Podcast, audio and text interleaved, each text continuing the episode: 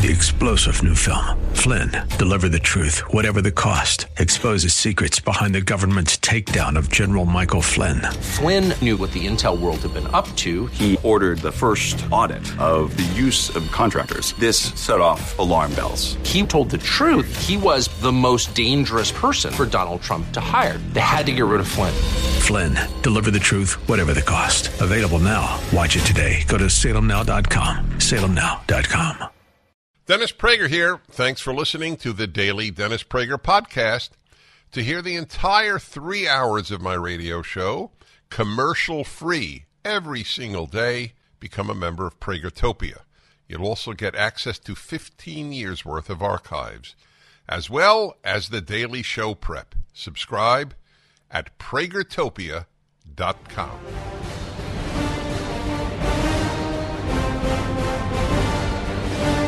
Hi, everybody. I'm Dennis Prager.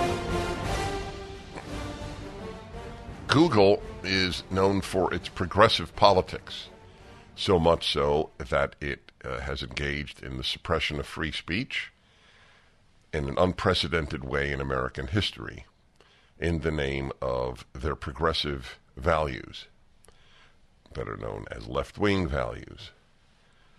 Equity is a big one, equality is a big one. So I just found this interesting. Alphabet, that's the, is Alphabet the owner of uh, Google? What is Alphabet?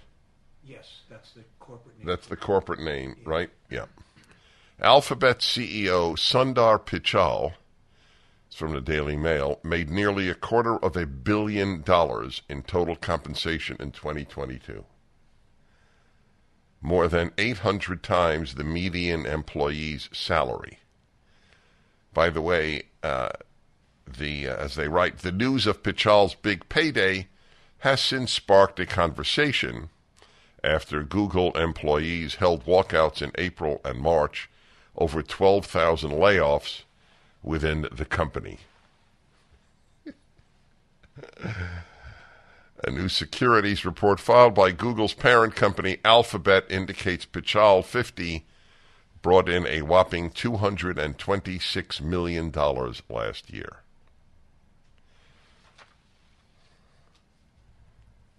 The notion that the Democrats are the party of the little guy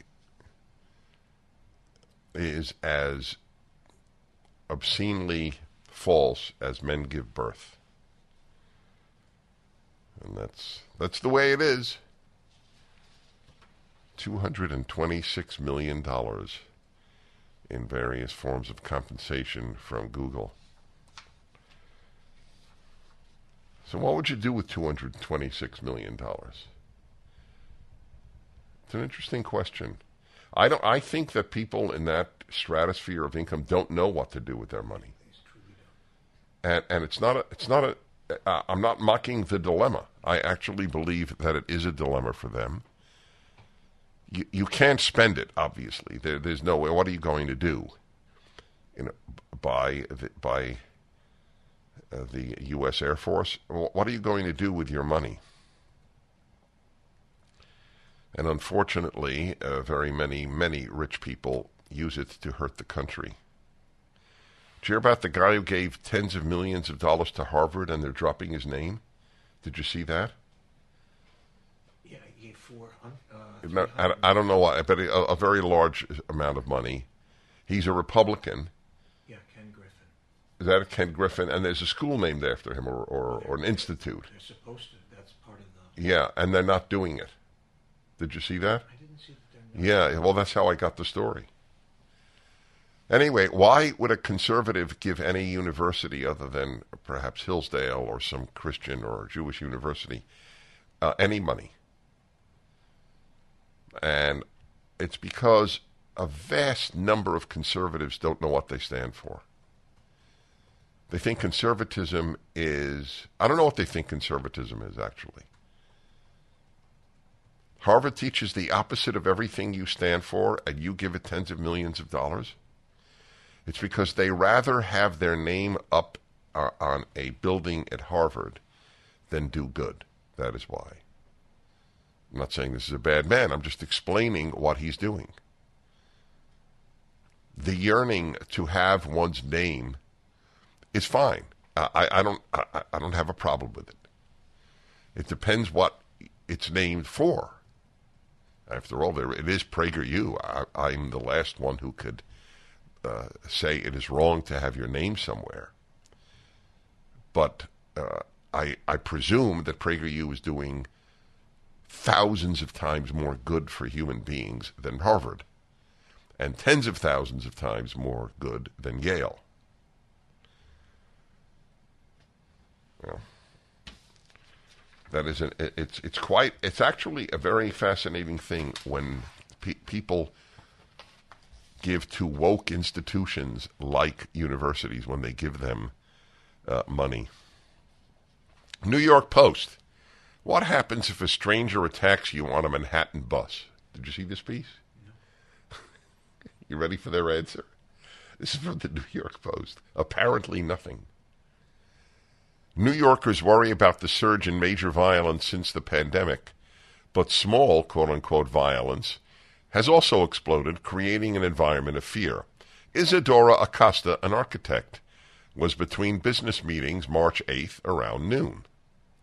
After one near Columbus Circle, I don't know, uh, I don't know what that means after one near Columbus Circle, she stopped at Whole Foods to get groceries and hopped on an M7 bus to drop them off at her Upper West Side home.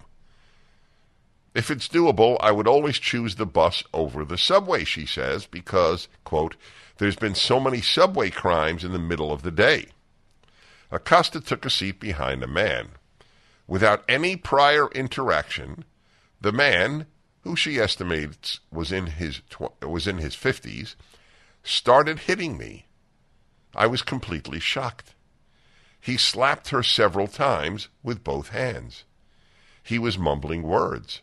Acosta didn't understand. I said to him, I'm sorry, I don't know what I did.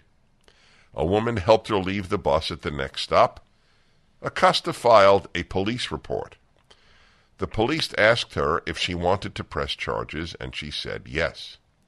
It seemed to me that everything was leading toward some follow up, she says. Yet when she called to inquire on progress, the NYPD told her the case was inactive, with no explanation. The New York Police Department does not dispute this account. Acosta's 16 year old son, Emilio, fears the police aren't investigating because the district attorney has stopped prosecuting such cases, something a family friend detective told them, since there was no blood. Most of us think hitting someone is assault, but unless a person sustains an injury, under New York law, hitting someone is just harassment.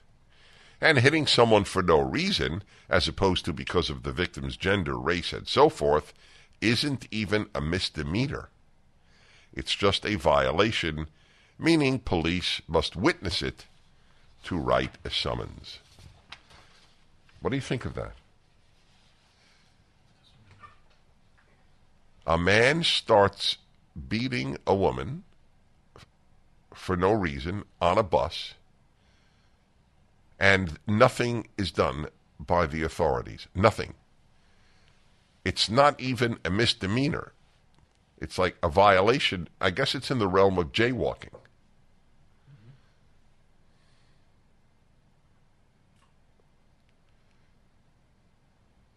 Well, it's it's the this is the dissolution of a society. It's no longer broken windows that are that are tolerated. It's now battery. Man should have gone to jail.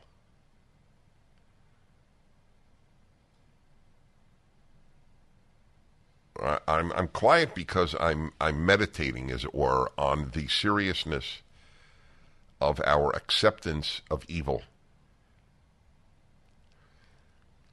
It's very important to know what is evil and what is not. Wow. I can't get over that story. It resonates in my mind. The woman is just smacked around by another person on a bus. People see it, she reports it, and nothing is done. Had the woman said to a transgender person, "What what is your original name?" and started calling that person by that name, which is called what is it called? Uh, dead named. Yeah, dead named. Then she she might have been uh, prosecuted. That I don't. I wonder if that's now a hate crime. Certainly, had she done that on a campus, I'm not saying that one should do it. And have you heard about the uh, swimmer Lia Thomas? Have you read that? The one at University of Pennsylvania who who What's the, there's a new he's story. returning to being a male. No, I didn't hear that. Yeah. I'll report that when we get back. He said, I, I, I, I've tried this for a long enough time. Back in a moment.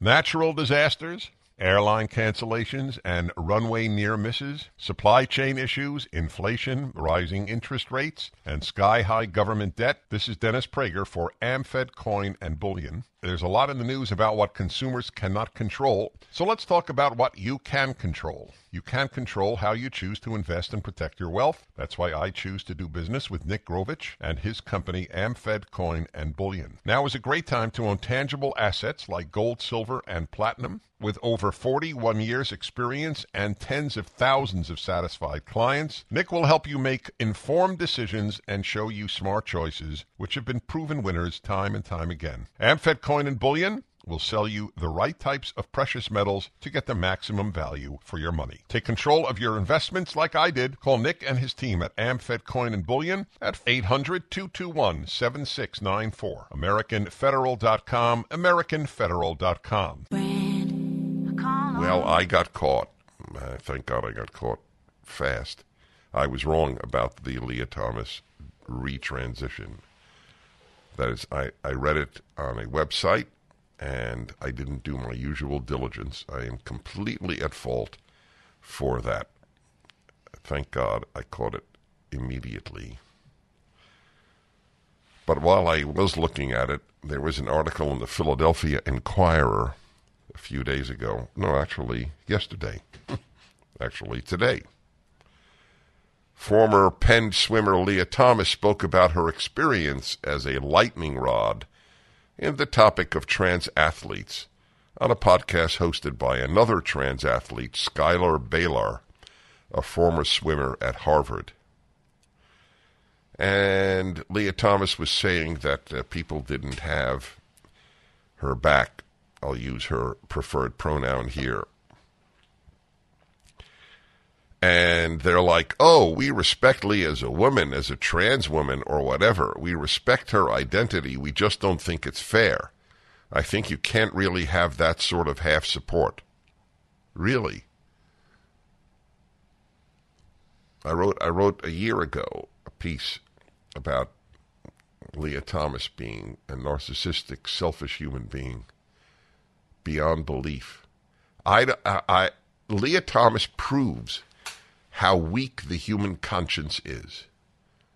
That you can be a male body and defeat women in women's swimming and sleep well at night proves th- that we shape our conscience. Not, not all of us, but most human beings shape their conscience. Their conscience does not shape them. It is um, amazing. It is a phenomenon that Lia Thomas sleeps well at night after depriving women of their fair chance at swimming. Why is there why are there women's sports? I would just like to ask this of Lia Thomas. Hey, yeah, you know what? I'll tell you. I now have a new answer to a question that many of you have on over the years asked me. So Dennis, if you could have dinner or lunch with anyone in the world, who would it be? I may now, I usually, you know my answer, right? My friends. That's been my answer, and it's been an honest answer. But uh, the uh, the new answer I might consider is Lia Thomas. It would be a phenomenon for me. It would be an experience. And I would ask questions, just ask questions. I wouldn't even argue. If you can swim against female swimmers and you think that's fair, why should we have female sports?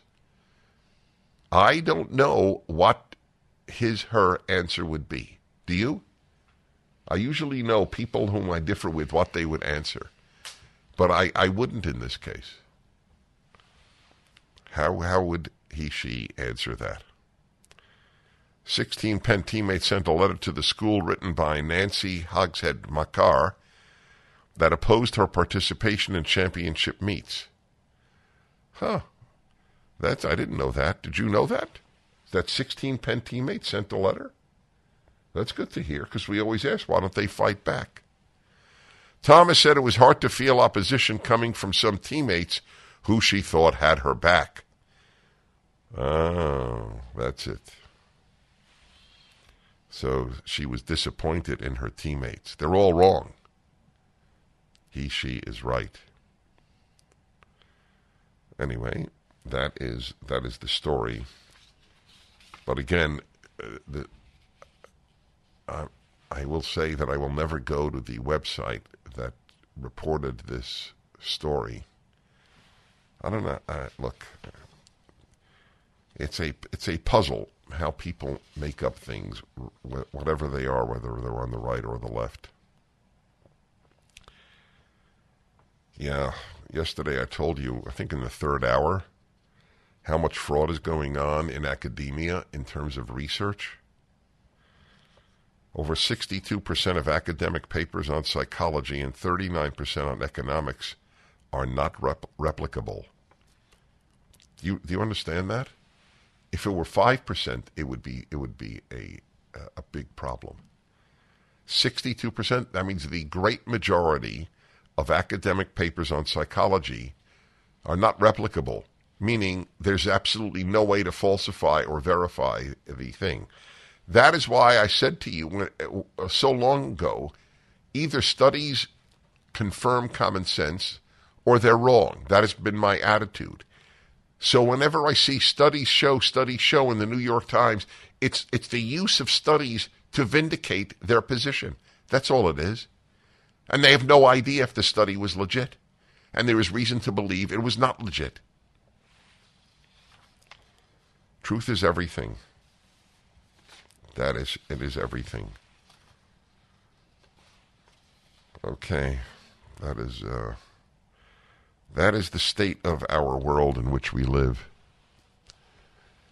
Okay, let's see. Daniel in St. Paul, Minnesota. Hello. Yeah, hi, Dennis. Hi.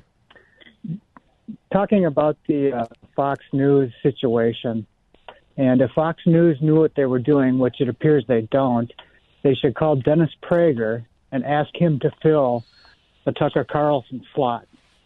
I think you would be the perfect fit and maybe the only fit. You share the same values, you're entertaining, you're a good interviewer. I think it would be perfect. Hmm. What do you well, think? That, that's very kind of you. What do you think, Alan? I think it would be great. You think it would be great? Okay, I was just curious. I had no idea what he would say. Well, they're uh, they're not going to ask me, but it would be actually a, a very good fit. That is correct. So it would be another way to touch people's lives, which is all I've wanted to do my whole life. I haven't called them up, and they're not going to be calling me up. we will take. Uh, let's see. Do we have uh, do we have somebody scheduled for when we return? And and it's definite. Can I say it? All right. Larry Elder will be on when we come back. Stay tuned. You're listening to the Dennis Prager Show. The Dennis Prager Show. Just when you thought it couldn't get any better, Mike Lindell with My Pillow is launching the My Pillow 2.0. When Mike invented My Pillow, it had everything you could ever want in a pillow. Now, nearly 20 years later, he discovered a new technology that makes it even better. The My Pillow 2.0 has the patented adjustable fill of the original My Pillow, and now with a brand new fabric that is made with a temperature regulating thread. The My Pillow 2.0 is the softest, smoothest, and coolest pillow you'll ever own. For my listeners, the My Pillow 2.0 is buy one get one free offer with promo code Prager. My Pillow 2.0 temperature regulating technology is 100% made in the USA and comes with a 10-year warranty and a 60-day money-back guarantee. Just go to mypillow.com and click on the radio listeners square to the buy one get one free offer. Enter promo code Prager or call 800-761-6302 to get your My Pillow 2.0 now.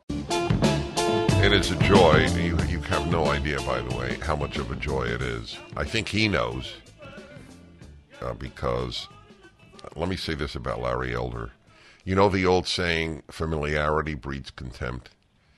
Well, I am familiar with Larry Elder for decades, and it just breeds more respect.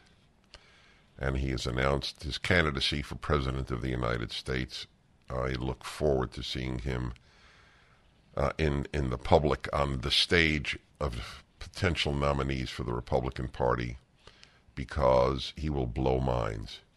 So Larry Elder, I gotta say, I think that if you're the nominee, I think you got a great chance of winning. When you open your mouth, people hear things they have never heard before, in part because of your knowledge and because you make sense.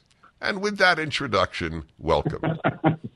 Well, Dennis, as always, thank you very much for having me.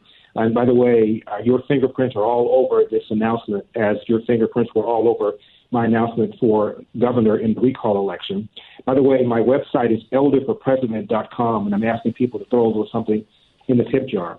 Before we get started, though, Dennis, if you don't mind, as always, when I listen to your show, you say so many things that are provocative. Uh, you were talking about Lia Thomas and saying, how can this uh, man sleep at night? And I could not agree with you more. Aside from being able to just obliterate women when he was a mediocre swimmer, it seems to me when you decide you're going to compete against women and suddenly you begin destroying them, it seems to me there should be some sort of pang of conscience that says something about this is not right. The fact that that doesn't seem to be the case with, with him or her is amazing. It would be almost as if Joe Louis competed against lightweights or middleweights or welterweights. Uh, the reason in men's boxing, they have categories because they want the competition to be fair. And somebody really, really heavy can destroy somebody really, really light, irrespective of how good the lightweight uh, fighter is. The other thing that that came up was you're saying that uh, many of the academic studies, when people tried to replicate the results, they couldn't do it. Probably one of the most famous academic studies in the area of economics, and as you know, I'm a huge fan of economics, is something called the Krueger Krueger Card study, they purported to stand conventional wisdom on its head and show that when we jack up the minimum wage, it in fact improves things. Uh, New Jersey and Pennsylvania are adjacent states. One state raised the minimum wage, the other one didn't. Uh, and the Card Krueger study purported to show that the state that raised the minimum wage, contrary to conventional wisdom, actually saw an, an increase in employment. But when researchers tried to replicate the results, they called employers and asked them for payroll cards as opposed to just getting their thoughts about whether or not they hired or didn't hire people. And it turned out uh, when they got actual hard evidence, it turned out just as people would have thought, the state that raised the minimum wage relative to the one adjacent to it that did not suffered uh, in terms of, increased less less less increased employment. So it confirmed conventional wisdom, and that Card Krueger study was cited by Democrats up to including Bill Clinton to show that, well, contrary to popular belief, we can raise the minimum wage and it won't do any harm. And by the way, Milton Friedman once said the minimum wage is the most anti-black law on the statute books because the people most most hurt by that are low-skilled black people who can compete uh, based upon willing to charge less for their wages compared to whites. At one time in 1940, a black teenager was more likely to be employed uh, than a white teenager, something that seems almost impossible today. Final thing, and I'll shut up, is uh, the the caller who recommended that you uh, sit in or take over for Tucker Carlson's spot. I couldn't agree more. You have all the qualities uh, without any of the downsides of some of the talk show hosts who are perceived, rightly or wrongly, uh, as being incendiary. There's a reason that Don Lemon is gone. Uh, there's a reason some of these other people have gone. Uh, you would be the antidote to all of that. So hopefully Fox News is listening and they will give you a call. Well, I must say, uh, I'm very touched, number one. Number two, that you could uh, explicate on just three l- points made in two minutes.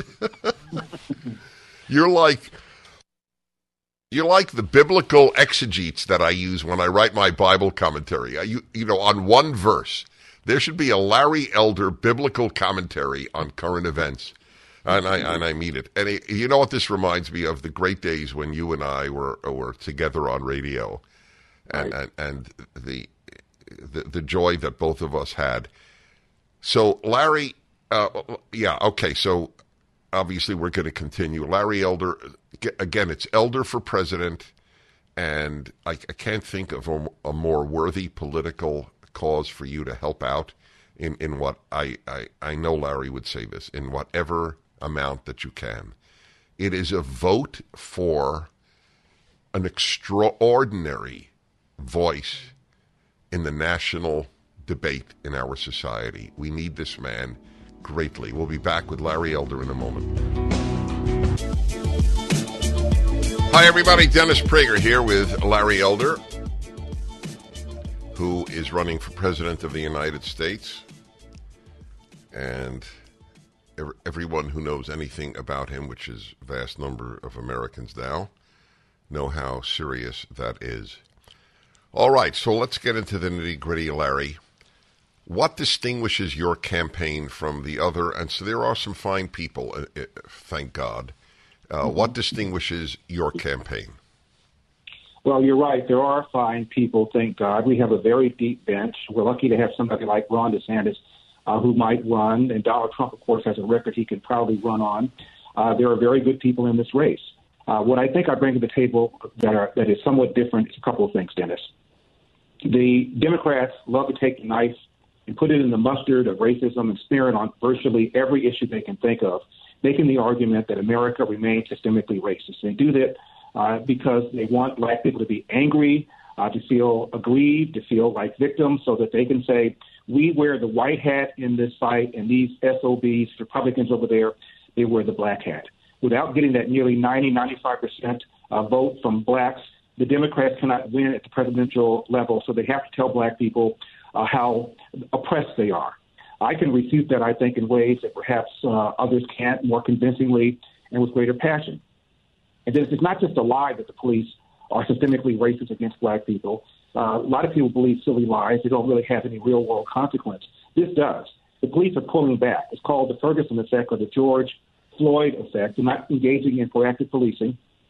And as a result, one Thomson Reuters study found that there are literally thousands of people who are, who are dead, who otherwise would be alive, if the police were doing their normal proactive policing job. Uh, it is causing people to get killed. Climb up in New York, climb up in Chicago, climb up here where we are in Los Angeles, and those who are most hurt by that are the very black people that people on the left purport to care about. You know about my dad's story. My dad left home at the age of 13. I never met his biological father, so it's not necessarily a death sentence. Dirt poor, I mean literally dirt poor, uh, dirt roads in Athens, Georgia, Jim Crow South, where he was born. My dad became a Pullman porter on the trains, which is why he came out to California. Made a mental note that California seemed less racist because, after all, you could walk to the front door of a restaurant and get served. My dad made a mental note maybe someday I relocate to California. Pearl Harbor, he joins the Marines, gets out, can't get a job. Uh, he ends up cleaning toilets uh, full time. And then in his late 40s, saved up enough nickels and dimes to start a small cafe in the Pico Union area. Uh, you met my father, Dennis. When my dad retired at the age of around 82, he lived to be 95, and my dad died based on the property that he owned where the restaurant was, the little property next to it, plus the house he still have in the family. My dad's net worth was a little bit under a million dollars. This is what you can do in America if you work hard, believe in God, believe in family, and believe in patriotism, even after, even as America was not living up to its values. And my dad was a lifelong uh, Republican. My mom, as you know, Dennis, lifelong Democrat. And they would have uh, verbal battles over the kitchen table, but nobody accused the other one of being a fascist or only caring about the rich. They were able to debate these issues civilly. I can do that. I think I can make some people who are moderate, sane, rational Democrats and independents at least recognize that maybe you don't accept what I'm saying, but you know that I'm coming to the debate in good faith. The other thing, Dennis, is the absolute thing that all of us, that our side does not talk enough about, and that is a large number of kids who come into the world in America without a father in the home married to the mother. 40% of all American kids, 70% of black kids, half of Hispanic kids, 25% of white kids, which was the same percentage of blacks back in 1965. What we've done with our welfare state is we've incentivized women to marry the government and incentivize men to abandon their financial and moral responsibility. And we don't talk enough about that. So I want everybody who just heard that uh, to imagine a national forum on the debate stage for somebody like Larry Elder, or specifically Larry Elder, to say that. Uh, I think that this is this is just groundbreaking stuff for people to hear from you. For you to m- make that claim, we're not victims. Please understand how you're hurt. I mean, the Ferguson effect and the Floyd effect on policing. Why isn't that more persuasive to, to black America? Because, Dennis, they haven't heard the argument, which is Mhm. one of the reasons why I'm running. Mhm. Uh, listen to this, Dennis. Uh, a young black man aged 10 to 34 is 13 times more likely to be murdered than a young white male, same demographic. And almost always the murderer is another young black male. Again, this is because of the lack of fathers in the home. The media will jump all over it when a white cop kills an, an unarmed black person. Never mind, the police kill more unarmed whites every year than they kill unarmed blacks. Uh, it is a lie, and therefore the people who believe that lie are completely, totally wrong-headed about it. There's a magazine called PoliceMag.com, and those who are self-described as very liberal were asked, how many unarmed black men did the police kill in 2019? Then if half of the self-described very liberal people thought the police killed 1,000, and 8% thought they killed 10,000. As to the regular liberal people, 39% thought the police killed 1,000, 5% thought they killed 10,000. The answer, according to the Washington Post database, was 12. 1, 2, 12. This is how misled people are, uh, and that's why so many people are angry when they see uh, a news story about a, a white cop killing an unarmed black person because they have no blooming idea how rare it is. In, a nutshell, I'd love I'd love to ask you on every single burning issue. So I'll take one one more right now. Inflation. Well, inflation, the classical definition is too much money chas- chasing too few goods. And that's because of all the printing of money over the last several years, uh, paying people not to work, uh, and the war on oil and gas, which has caused our gas prices at one point to double. Now they're down. Now they're about 50% more than they were at the beginning uh, of, of Joe Biden's term. Uh, one of the things we can do is increase productivity. You do that by lowering taxes and lowering regulations. One of the things that Donald Trump did that made the economy perform so well was to cut regulations. That's not sexy. People can't see it. People don't really see how burdened businesses are by useless, unnecessary, burdensome regulations. So cut regulations, cut taxes, uh, cut the burdens off people who produce things and produce goods and services, uh, stop printing money, uh, and we need to have an amendment uh, to restrain spending because Yes, all right. Hold on there, Larry. You- You know well what radio is. Elderforpresident.com. We continue. Hi, everybody. Dennis Prager here. We have an embarrassment of riches on the Republican side. When you compare Joe Biden and any, uh, or uh, Kamala Harris, uh, or any of the other people who might run on the Democratic side. Joe Biden has just announced he'll run, and you compare and them to any of the people who have said that they're going to run on the Republican side.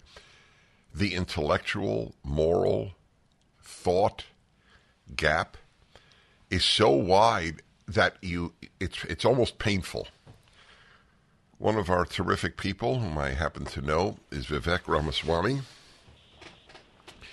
And he also has a brand new book out, Capitalist Punishment. Great title. How Wall Street is using your money to create a country you didn't vote for. Yes, Wall Street is using your money to create a country you didn't vote for. Vivek, how is it going on the campaign trail? It's going well. I, you know, I think I've been traveling on bus tours in New Hampshire and Iowa this week, and that same bus will be in South Carolina this weekend. And I'm energized, Dennis. I'll tell you, I, I have been through my version of doubt in the last few years, doubt about our country. But I am on the other side of that doubt. I'm at a place of conviction. I think we can do this. And I'm not even just talking about me winning this election. That's the, that's the least of it. I think we can do this in terms of reviving our missing national soul because people are lost in the desert. They're lost in the wilderness, but they're now hungry for something other than the woke orthodoxies that they've been fed over the last few years. And I think if we in the conservative movement can rise to the occasion and paint our vision of the promised land, the individual, the family, the nation, God, the things that the country was actually founded on, I think the Dennis people are hungry for this. They're starving for this.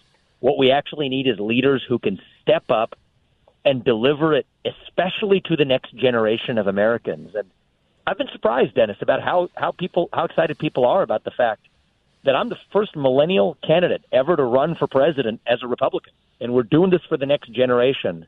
And so I'm taking that responsibility seriously. And you know, I think that we're at a turning point here if we can actually muster the fortitude to actually lead through it. Where will you be in South Carolina? I have a lot of listeners in South Carolina.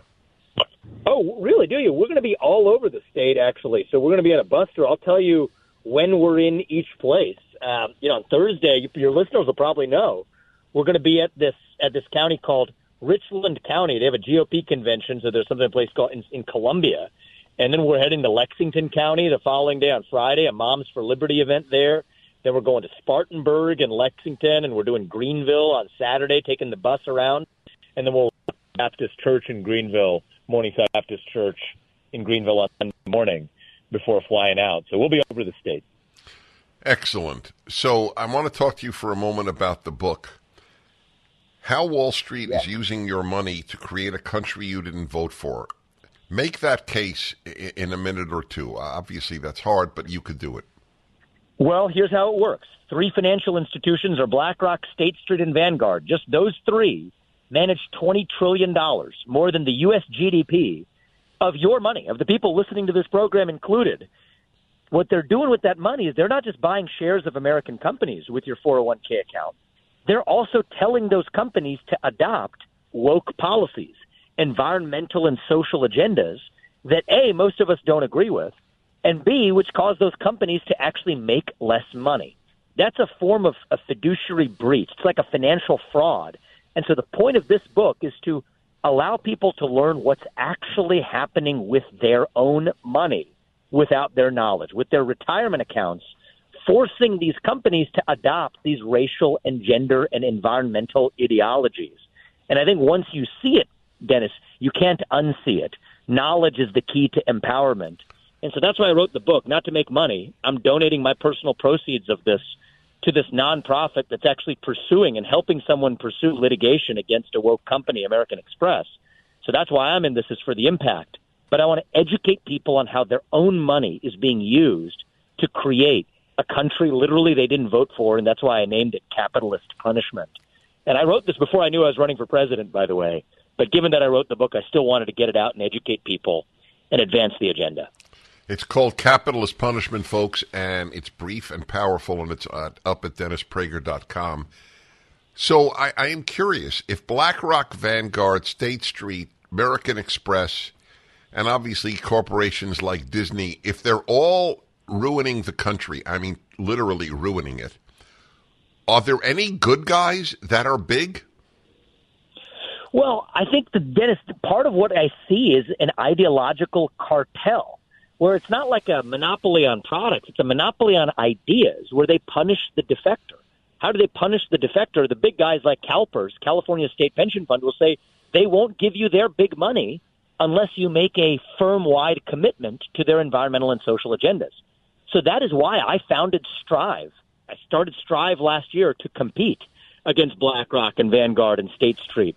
I don't believe in just complaining about the problem. I believe in solving it. And not all solutions come through politics. So that's why I started Strive right smack dab in the middle of Ohio and Strive got off the ground quickly. We raised over $500 million in just the first three months after its first fund. So I'm incredibly proud of that. But Dennis, I'm trying to drive change in every way I can. Write the books, start the companies, donating the book proceeds to a nonprofit, Color Us United, that's working on fighting against the racial equity agenda in these companies. And then now running for U.S. president, I think that's the maximal impact I can have in reviving our culture bottom up for the next generation. So there's no silver bullets in reviving this country. It's going to take an all of the above approach. Now I'm focused on the presidential campaign, but that's why before I've been starting the companies I have, like Strive, to compete against BlackRock, but also writing these books to educate the public. Well, this is terrific. It's that's really something. Five hundred million in the first three months. Do you think that these people at American Express, for example, do you think they believe in these woke things or they're cowards? I think they're cowards. That's the short answer. And they what they do is they blow woke smoke to deflect accountability away from the issues that they would rather not be talking about. It's not a coincidence that American Express went hard woke after it was under federal investigation for a number of its business practices relating to foisting its cars onto small businesses. It's not an accident that the ESG movement and woke corporate America took off after the 2008 financial crisis when a bunch of big banks got bailouts from the federal government. So it's a way of deflecting accountability for what they'd rather not be talking about. That's a big part of what I expose in this latest book, too, is how that infected the financial sector. And then the thing about the financial sector, Dennis, the banks and the asset managers, is that they're upstream of all of the other sectors. There's a trickle down effect to the rest of the culture. And so that's why the financial sector, if you want to go to ground zero where it begins, go to the root cause. One of the things they teach you in medicine about a cancer is you have to understand the root cause where the first tumor began. Well, here it's in the financial sector as it relates to the rest of corporate America. And that's why I not only wrote the book about that, but started a company to take on that root cause as well. As I have said to others, we, we are blessed uh, with remarkable people like you on the Republican side. How would you say your campaign is distinguished from others? So, look, on one hand, I'm taking the America First agenda further than Donald Trump did because I'm doing it based on first principles and moral authority, not just vengeance and grievance. And I think that allows us to go further with the agenda. I respect what Trump did. I, I supported him. But I think that we now need to go further. I've got fresh legs. I'm the outsider in this race. Eight years from now, I'll be jaded, cynical, tired, maybe have a few extra pounds on me. But, you know, Donald Trump is a different person than he was eight years ago, too. That's just how it works. And so I'm looking to take that torch and take it further. But I do think Dennis versus everybody else in this race, we need an outsider in the White House. I think that there's a great room for career politicians who understand how the system works in Senate or in Congress or even in governor's seats.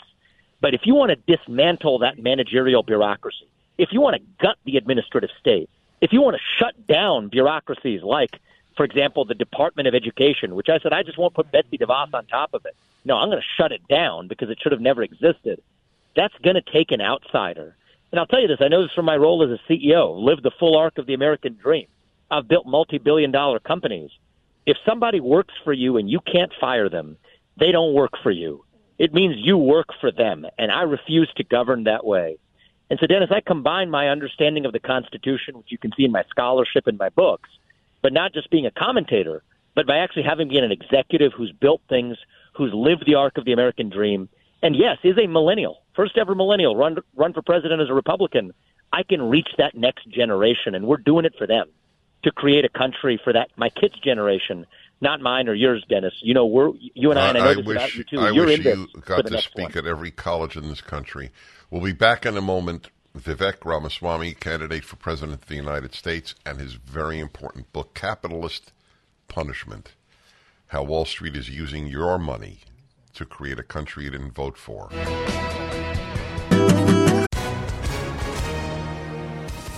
Hi, everyone. If you've been injured in an accident that was not your fault, listen up. We have legal professionals standing by to answer your questions for free. Call now and find out if you have a case and how much it's potentially worth. Call 800 702 5400.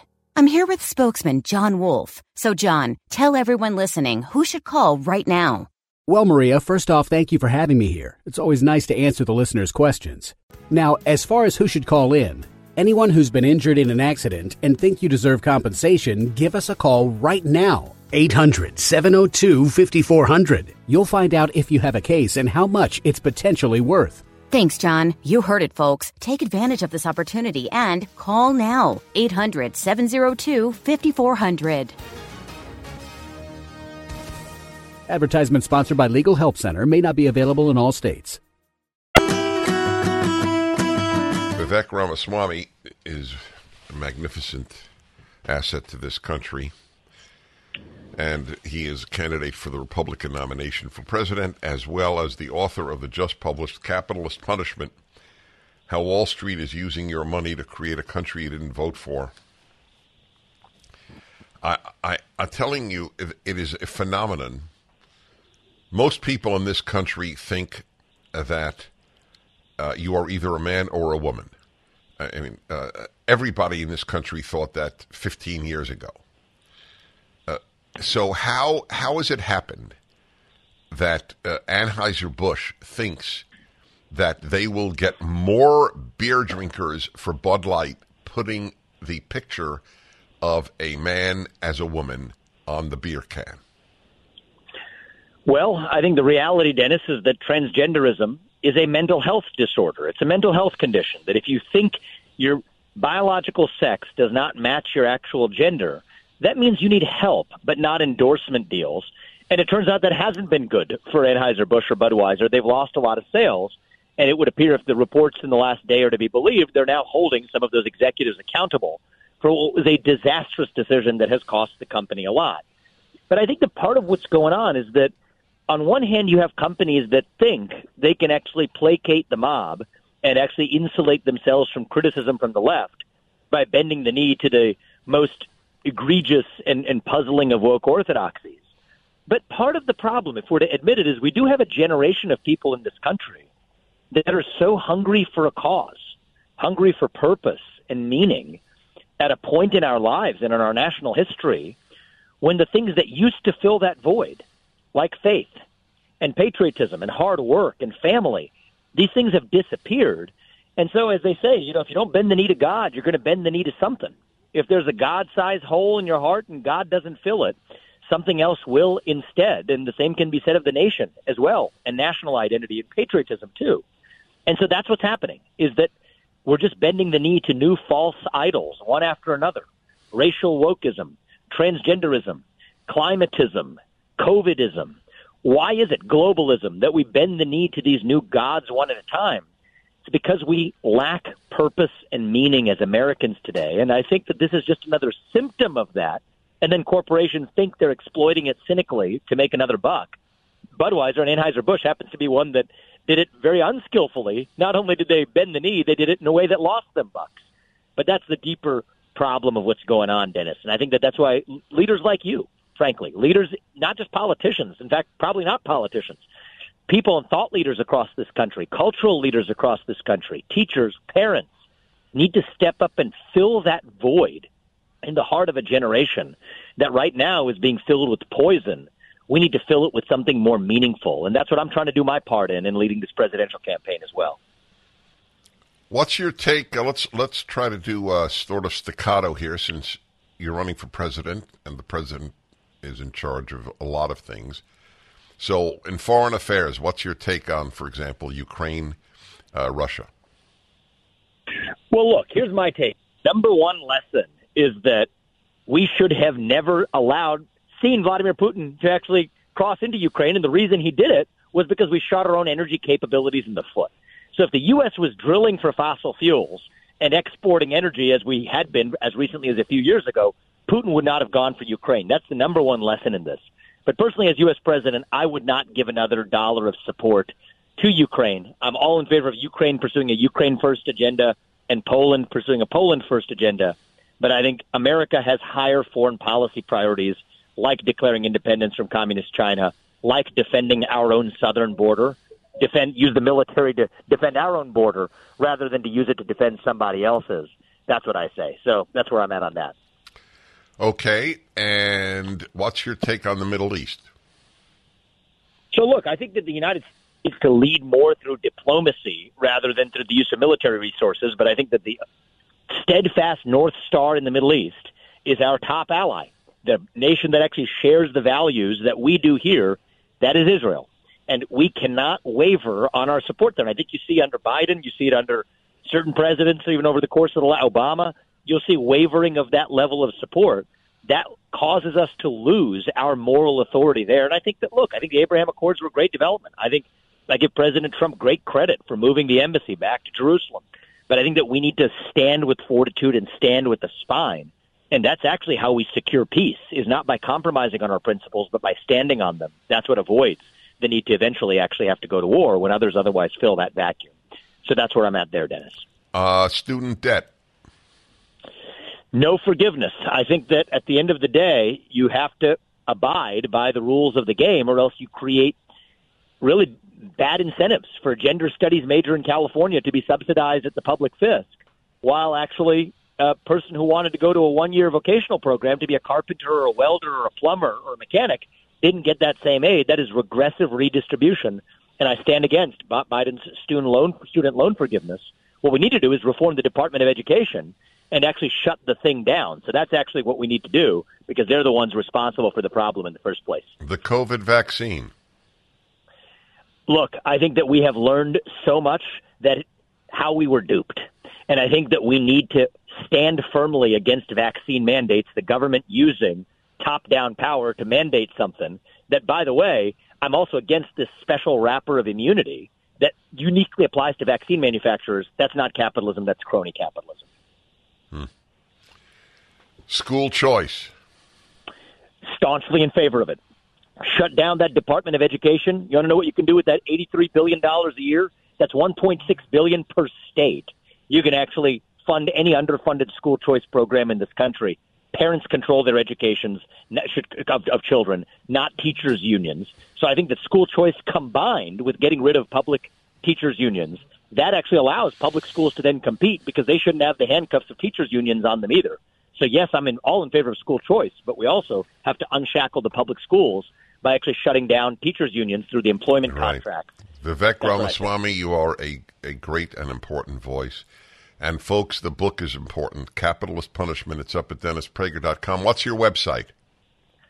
It is Vivek2024.com. That's V I V E K 2024.com. And we don't ask for big donations, Dennis. We ask for $1 donations because it's a grassroots movement. and you deserve it. Thank you. Thank you. Thank you.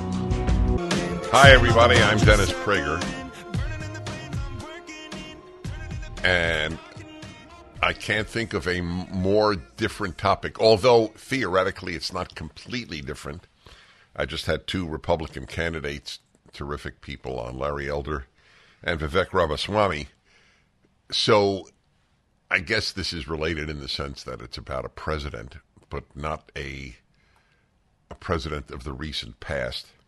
So you should know a vast number of the videos at PragerU are not about politics and they are just to educate people in five minutes, and the amount of information you can learn in five minutes is extraordinary.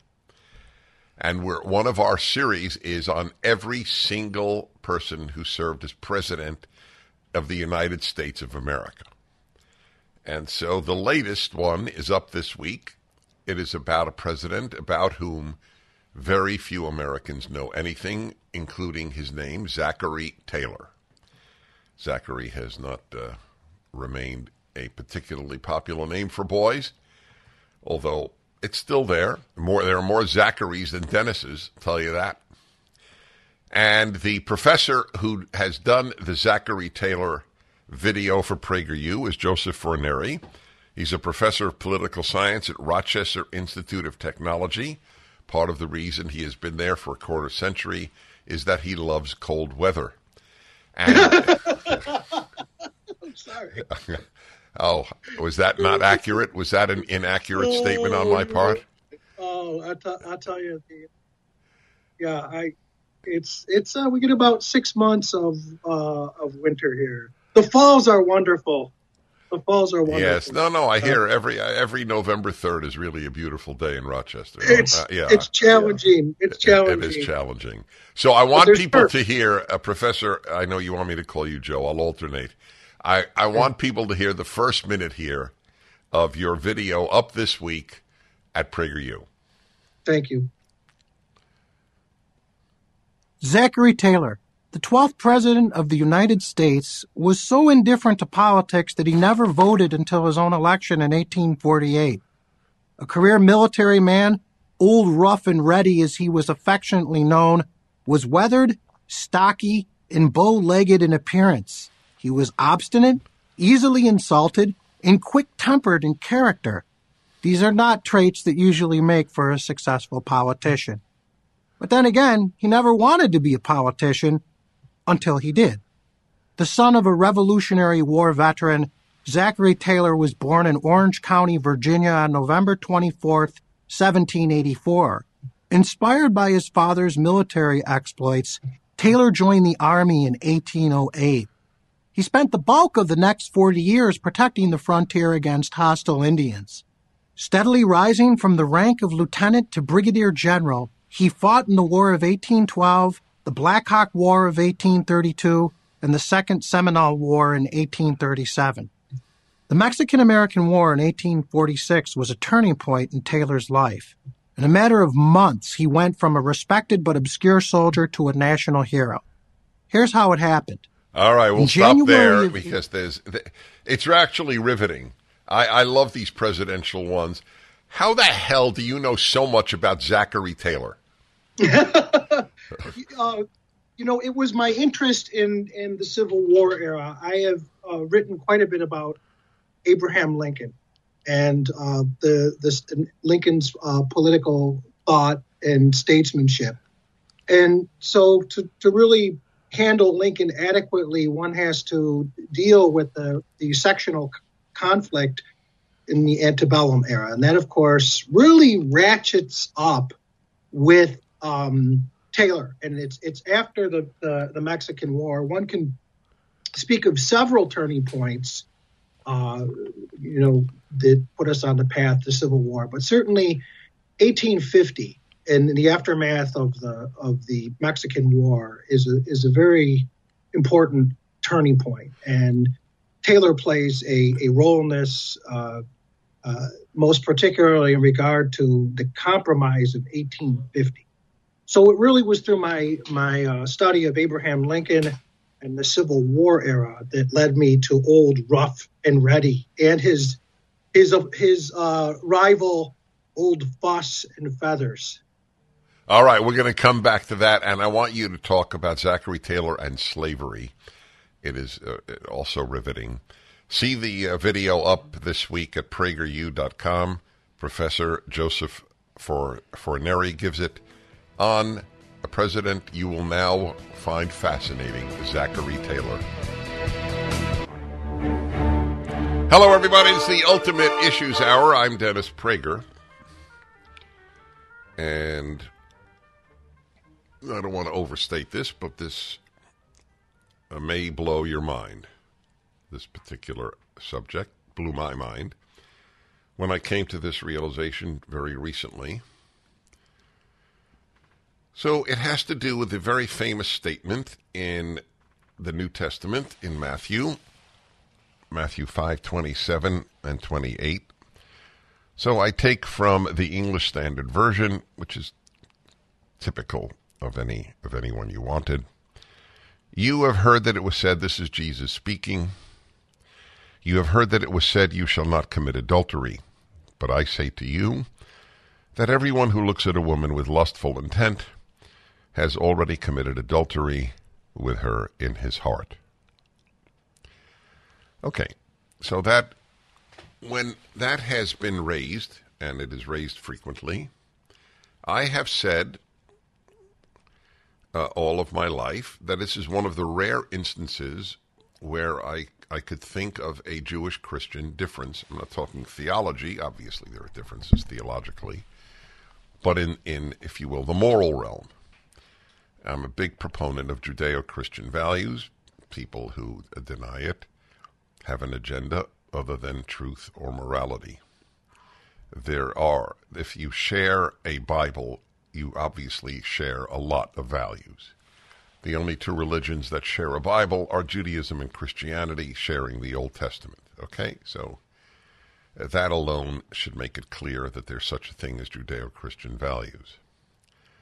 But I'm a big boy and I can entertain contradictions and or challenges and that I have always said is one of them because in Judaism and this was uh, the origin of comments that I made at the Daily Wire to Jordan Peterson Judaism would not say that that if you look at a woman with lust it is as if you have committed adultery with your heart and I just I said okay so I live with it it's a difference that uh, uh, Jews and Christians might have uh, on on one given issue, and we move on. But I I've always believed that the most important thing is to tell the truth, and I felt that it was my duty to say the truth that this would be a Jewish Christian difference. However, it turns out that it's translated incorrectly. So we don't have actually a Jewish Christian difference. We have a translation error. And this will come as news to virtually every Christian listening. Right before I came on the air, I checked it with a Christian who knows New Testament Greek. And to validate my point, I was virtually certain that this was accurate, but I don't know Greek. I know Hebrew. And uh, he didn't say that. He said, whoever covets a woman has committed adultery with his heart. And I agree with that. That is correct. Coveting is not lusting. There might be a lustful element in coveting, but that's not what coveting means.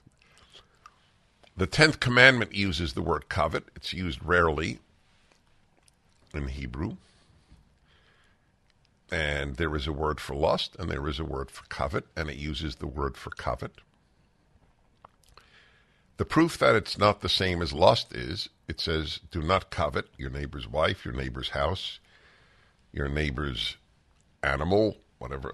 I think it's, uh, uh, I'll, I'll, I'll, look it up in the Hebrew and tell you. Uh, I think donkey is one of them. And all that he owns. In other words, anything that he owns, animate or inanimate. You cannot you cannot covet it. And what does covet mean? I explain this in my Bible commentary in both Deuteronomy and Exodus, the two places the Ten Commandments appear. It means that you want to take what belongs to another. That you you if you you I give the example. Let's let's say I'll give the woman example in a moment, but I'll give a house example. If you say, I envy my neighbor's house, my friend's house, I wish I had a house like that, you are not violating, violating the 10th commandment.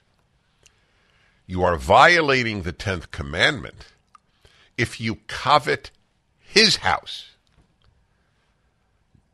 wanting a house like that house is not a violation of the 10th commandment. But if you want his house, you are because it is very possible to lead to stealing his house or killing him to take his house. Do not covet your neighbor's house. Do not covet your neighbor's wife. So if you covet your neighbor's wife, that is not the same as, boy, I, I'm single, and if I get married, I wish I had a wife like he, like my neighbor does. Okay, that doesn't violate any biblical injunction. But I want my neighbor's wife. That's bad. It's the only thought prohibited in the Ten Commandments. It's one of the only thoughts prohibited in the 613 laws of the Torah, the, the five books of Moses. the first five books of the Old Testament. It is very rare to have a thought sin in the Old Testament. But you can have one wanting to take what belongs to another. So if so I want you to know that the word in Greek that Jesus uses in Matthew 5:28 is the same as the Septuagint, the Greek translation of the Bible of the Old Testament, uses, and it would have been what he would be if, if he it would have been what he was familiar with. Probably he was familiar with the Hebrew. I'm sure he was. It is do not covet. So if, if one says, whoever covets a woman, it's as if he has committed adultery with his heart. That's correct. You're wanting another man's wife. That is not at all, at all the same as whoever looks lustfully on any woman. In a, in a dialogue with one of my favorite Christian theologians, in fact, one of the great thinkers of our time, Wayne Grudem, at the Phoenix Seminary, we had a great dialogue. And I asked him, based on this read of Matthew 528, is it a sin for a single Christian man to look lustfully upon a single woman? You, if it's two single people, adultery is not possible. And to his great credit, he said he'd actually never been asked that question. So it it can't be whoever looks lustfully at another woman as if he's committed adultery because you can't commit adultery if you're both single. And I've always known this. As I said, I asked this years ago in my dialogue with Wayne Grudem. Because I believe Jesus makes sense. And I never believed that that verse made sense. But I didn't know what to do with it because I don't know Greek. So I finally decided to check the Greek. And I was right. That's not what Jesus said. There's another common mis- mistranslation. This one's just straight from the Hebrew from King James on. Do not kill. It's not true. Do not kill and do not murder are as different as lust and covet are. You may kill, you cannot murder. 1 8 Prager 776. How do you react to this? A mistranslation has misled a lot of people for a lot of time, in my opinion. All right. We will uh, we will take your calls. I'm very curious. This is the first time I've ever spoken about this publicly. Curious to get your reaction. So when it brought me to my knees, well, Hi everybody, it's the Ultimate Issues Hour. Sometimes I talk about religion, sometimes I talk about a million other well, not million, many other subjects. So I'd like to offer you a thought on one of the most famous verses in the New Testament, Matthew 5:28, about looking with lust after uh, at another woman that you're not married to. It is as if you've committed adultery with your heart. Except it doesn't say lust, it says covet. If you covet a woman, that is the same word used in the 10th commandment, and as I explain, I know biblical Hebrew. I don't know. I don't know New Testament Greek, but I do know this word epithemeo, and it's the exact same word as for covet. And that's why coveting is not restricted to a person. In fact, let me let me get the, the do not covet commandment up here, and uh, then you will see what I mean. 2017. Exodus 2017. Thank you. So let's see here. Okay. So this is from You shall not covet your neighbor's house. You shall not covet your neighbor's wife, or his manservant, or maidservant, or his ox, or donkey, or anything that belongs to your neighbor. Okay? So obviously it can't mean lust, because you, nobody lusts, I mean, unless you use the term very loosely.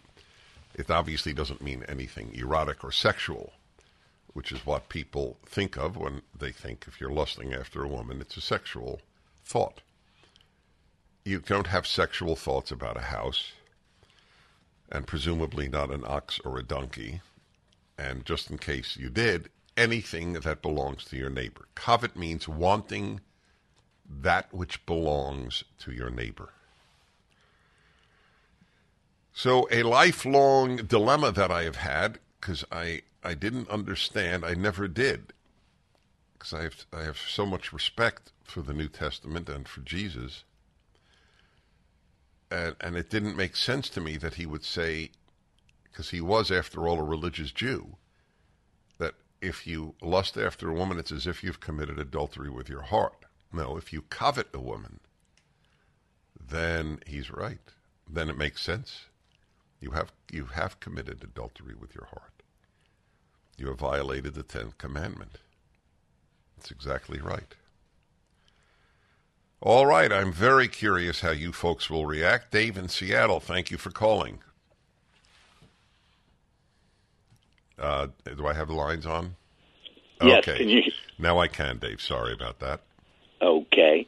Well, I think the problem is not so much what Jesus said, it's the way we define the word covet today and the way people typically define lust today. Because most people don't, I think you would agree, most people never were covet. and probably some have never even heard of it.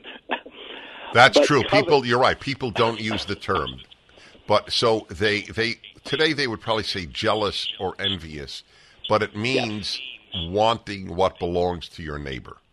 Right. Well, it's not. Well, another person, not necessarily your neighbor. but- Naturally, yeah. But the the definition, I I mean, going by from Merriam-Webster, is to feel a strong or immoderate desire for what is another person's. Okay. And the definition, one of the definitions of lust, has nothing to do with sex. It's merely an overwhelming desire or craving. And I think you you will easily recall that some people use that. They say he has a lust for power, mm-hmm. and that has nothing to do with sex. Correct. You would agree. Correct. And so, but people temp- typically But if you say lust after a woman, which is the verse in Matthew, then it is purely a sexual statement. it it to the modern reader it would seem so, but it might not.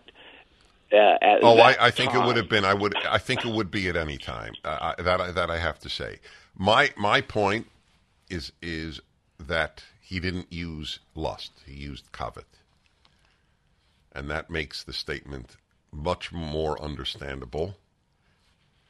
Because I, I, this has been a difference, and I have never, in my love of Christians, I, I have not allowed it to force me to say something that I just didn't understand. I didn't understand how you lusting after a woman is committing adultery uh, with her. As I said, what if it's two a single man and a single woman and he lusts? Just as an example. And what, what if it's a woman you don't even know? You, you committed adultery with someone you never met. It's a picture, let's say. And I know we people say that, but I now want you to understand that's not biblical. If you believe that, I'm not going to argue with you. But it makes much more sense to use the term that Jesus actually used, which is covet, which means wanting that which belongs to another. I want his house. I want his wife. I want his animals and anything else that he has. Okay, Mary, also in Seattle. Nice. Hello. Hi, Mr. Prager. Hi. Um, I think that Jesus was saying that we need to control or police, if you will, our bad thoughts before they become bad actions. And also, um, he he often called out the hypocrisy of people who loved getting public acclaim in the streets, you know, for their supposed virtue when maybe in private life they weren't quite as virtuous as they wanted everyone to think they were. Right, but private life is not the same as private thoughts. True, and and I think that's why that's why he's saying that. And it, this is at least something I got out of it that that he's saying to control your thoughts because they're the foundation of bad actions. Yeah, it's a tough one because uh, covet is a thought, and Yeah. and and that's that's obviously predates Jesus. It's the tenth commandment, Mm-hmm. but it's not the same as lustful reaction. Males have lustful reactions almost every day. Yes. So I don't know what I don't think that he thought that was like adultery. No, I don't. I agree with you. I think maybe what he was saying is that we better be paying close attention to what we are thinking so that it doesn't lead to a bad action. Right. So that is a, it is a very interesting question. Yeah. And I, I don't have an I don't have a great answer for that. I, I don't know the answer. Obviously, all bad deeds began with a bad thought, but the number of bad thoughts that don't lead to bad deeds is probably much larger than the number of bad thoughts that lead to bad deeds. I, I, I I'm I'm torn on that issue because there, there's a case to be made in both directions. Uh, I uh, so I don't I don't have an answer for that. All I all I can say with any certitude is I don't believe he said lust. I believe he said covet, and I have the biblical text to prove it. Dennis Prager here. Thanks for listening to the daily Dennis Prager podcast. To hear the entire three hours of my radio show, commercial free, every single day, become a member of Pragertopia. You'll also get access to 15 years worth of archives, as well as the daily show prep. Subscribe at pragertopia.com. Three star general Michael T. Flynn, head of the Pentagon Intelligence Agency, knew all the government's dirty secrets. He was one of the most respected generals in the military. Flynn knew what the intel world had been up to. He understood its funding. He ordered the first audit of the use of contractors. This set off alarm bells. The explosive new documentary, Flynn, Deliver the Truth, Whatever the Cost, uncovers the facts behind this scandal. Flynn told the truth. He was the most dangerous person for Donald Trump to hire. I find out the worst enemy that I'm going to face in my life is right here in America. They took my assessment and they wanted me to change it. And I was like, I'm not changing it. They had to get rid of Flynn. With in depth interviews, archival footage, and never before seen personal records of the man behind the headlines. I just felt like I was drowning. Flynn, Deliver the Truth, Whatever the Cost. Available now. Watch it today. Go to salemnow.com. Salemnow.com.